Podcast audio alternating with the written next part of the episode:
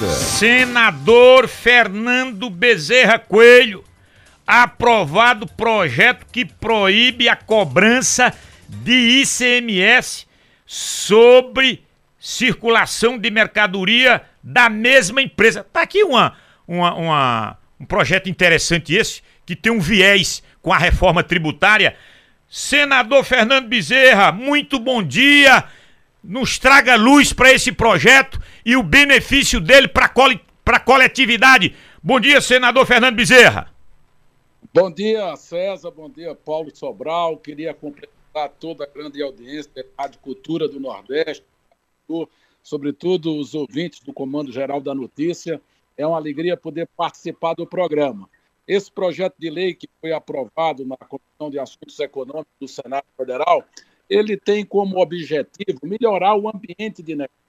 Existe muita disputa judicial em relação a essa matéria. O meu projeto simplesmente reproduz as decisões pacificadas já no Superior Tribunal de Justiça e no próprio Supremo Tribunal Federal. Ou seja, quando você é uma empresa e você tem é, armazéns, estabelecimentos, um estado, no outro, e você transfere a sua própria mercadoria. A mercadoria não está mudando de titularidade, ela está sendo transferida para um estabelecimento da mesma empresa. Muitos estados têm se aproveitado querer também cobrar aí o ICMS. Essa, essa visão fiscalista absurda de querer inibir as atividades produtivas. Então, é mais um projeto da nossa iniciativa sentido de animar o setor empresarial, de animar aqueles que empreendem, aqueles que fazem negócios, aqueles que têm loja em Caruaru, por exemplo, em Garanhuns, mas ele transfere o seu produto da sua matriz para a sua filial em Garanhuns. Isso não, não, não configura a transferência da titularidade da mercadoria. Portanto, é, é um projeto que recebeu o acolhimento de todos os senadores presentes na sessão, com apenas uma divergência, e nós estamos muito animados de que ele será pautado brevemente plenário do Senado Federal para que ele possa pacificar essa matéria. Olhe, a gente fica na torcida, viu, senador? Certamente a gente vai ficar acompanhando. Agora, deixa eu fazer uma observação aqui, uma pergunta. Senador FBC, eu tô aqui ao lado do Paulo Sobral. Sim. Olhe, pode ser feita qualquer crítica à, FBC, a Fernando Bezerra Coelho. Agora você tem que fazer um elogio. Obrigatoriamente você tem que fazer um elogio ao FBC. É um homem inteligente. E eu vou explicar por quê. Inteligentíssimo. Eu vou explicar. Ele tá acima da média. Tá. Acima da média. Anote comigo. Foi da base e apoiou o governo Lula. Sim. Participando, viu? Respondendo pelo Nordeste no governo Lula. Bota a fila pra andar que ele foi ministro de Dilma. Foi ministro de Dilma emplacou o filho, ministro, ministro de Temer, foi líder de Bolsonaro no Senado. Bem recentemente. Foi eleito senador na chapa de Paulo Câmara. Analise isso comigo. Isso. Veja que ele tem, ele tem uma capacidade. Habilidade. Habilidade de dialogar e de convencer algo que é fora da média. Sim. É inteligente, você não pode negar. Isso aí. Aí o filho agora é pré-candidato ao governo de Pernambuco, mas ainda sem uma candidatura nacional e nível de presidente da República definida. O Miguel ainda não diz, eu vou votar em Bolsonaro, eu vou votar em Lula, eu vou votar em Dória, eu vou votar em alguém. Não. Ele ainda não tem essa. Não tem essa fala. Está demais. Está demais. tá esperando. Aí Isso. eu pergunto ao Fernando Bezerra Coelho: o senhor que é o patriarca, o senhor que é essa mente do diálogo, da boa conversa, o senhor já decidiu. A cabeça pensante da família. Se vai no 22 ou se vai no 13 ou se tem outro número. Esclareça César, e se posicione, é, senador. César, César, na realidade, é a razão de não ter havido ainda uma definição é muito simples. É, Miguel é candidato pela União Brasil. União Brasil é o partido que foi fruto da fusão do PSL e do Democrata e o União Brasil ainda não definiu. Recentemente, houve uma decisão da bancada federal, é, onde todos os deputados da bancada federal é, do União é, indicou o nome do Luciano Bivar para ser o candidato a presidente da República. Neste processo, havia uma discussão com o PSDB e também com outros partidos, como o MDB, essas, essas negociações elas não frutificaram. E agora tem uma reunião marcada no União Brasil, que deverá ocorrer ainda no mês de maio, para saber se o União sai sozinho com a candidatura de Luciano Bivar ou se ainda vai compor aquilo que se chama da terceira via. Então, essa é a razão para não ter havido ainda uma definição por parte é, do candidato Miguel Coelho a governador de Pernambuco. Essa Senador, po... me permite. Ah, pois não, é você. Senador, aqui Paulo Sobral.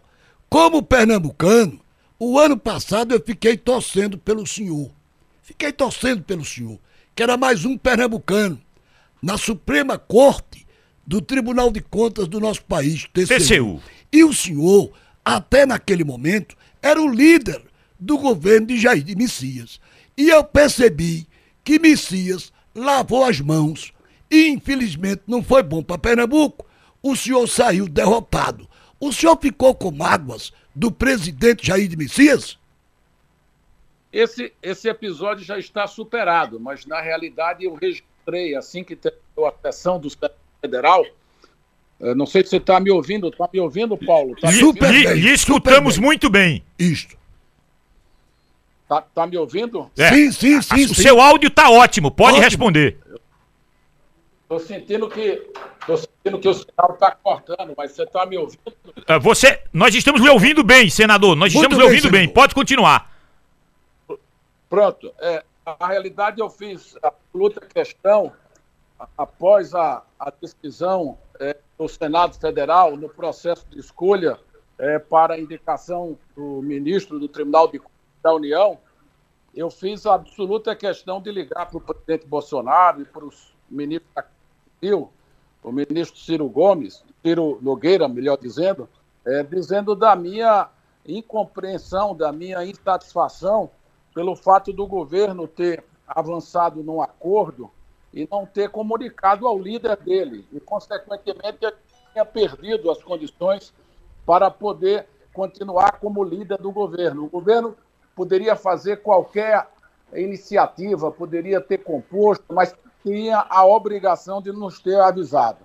De qualquer forma, isso é um episódio que já foi é, superado e a gente lamenta a oportunidade perdida, porque a gente imaginava poder contar com o apoio da bancada é, que dá apoio ao governo durante aquele processo de votação.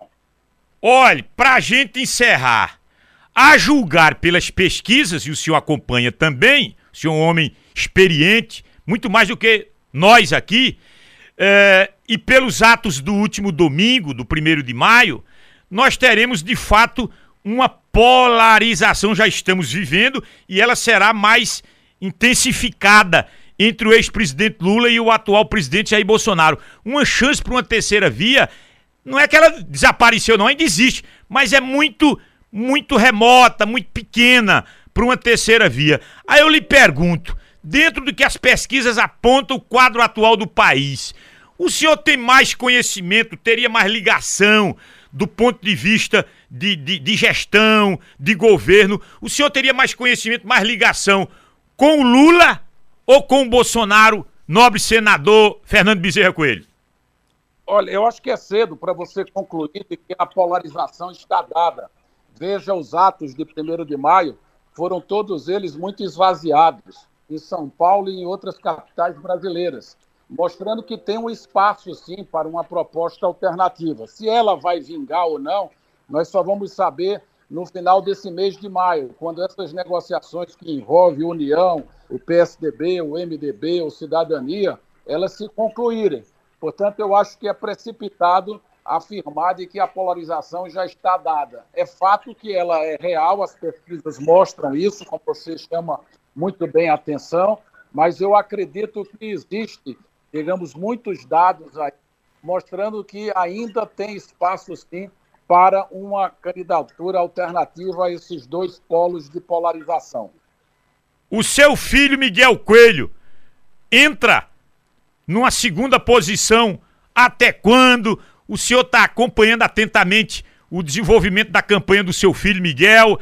Ele, ele teve nesse final de semana de Dia do Trabalhador visitando vários municípios, eu acompanhei alguns aqui no Agreste mas as pesquisas mostram Marília e Raquel em primeiro, agora ele está em terceiro lugar ali, eh, também com uma boa sombra para para chegar lá no grupo de classificação para um segundo turno. Aqui em Pernambuco nós teremos a oposição ao governo Paulo Câmara no segundo turno. Isso é algo consolidado, senador?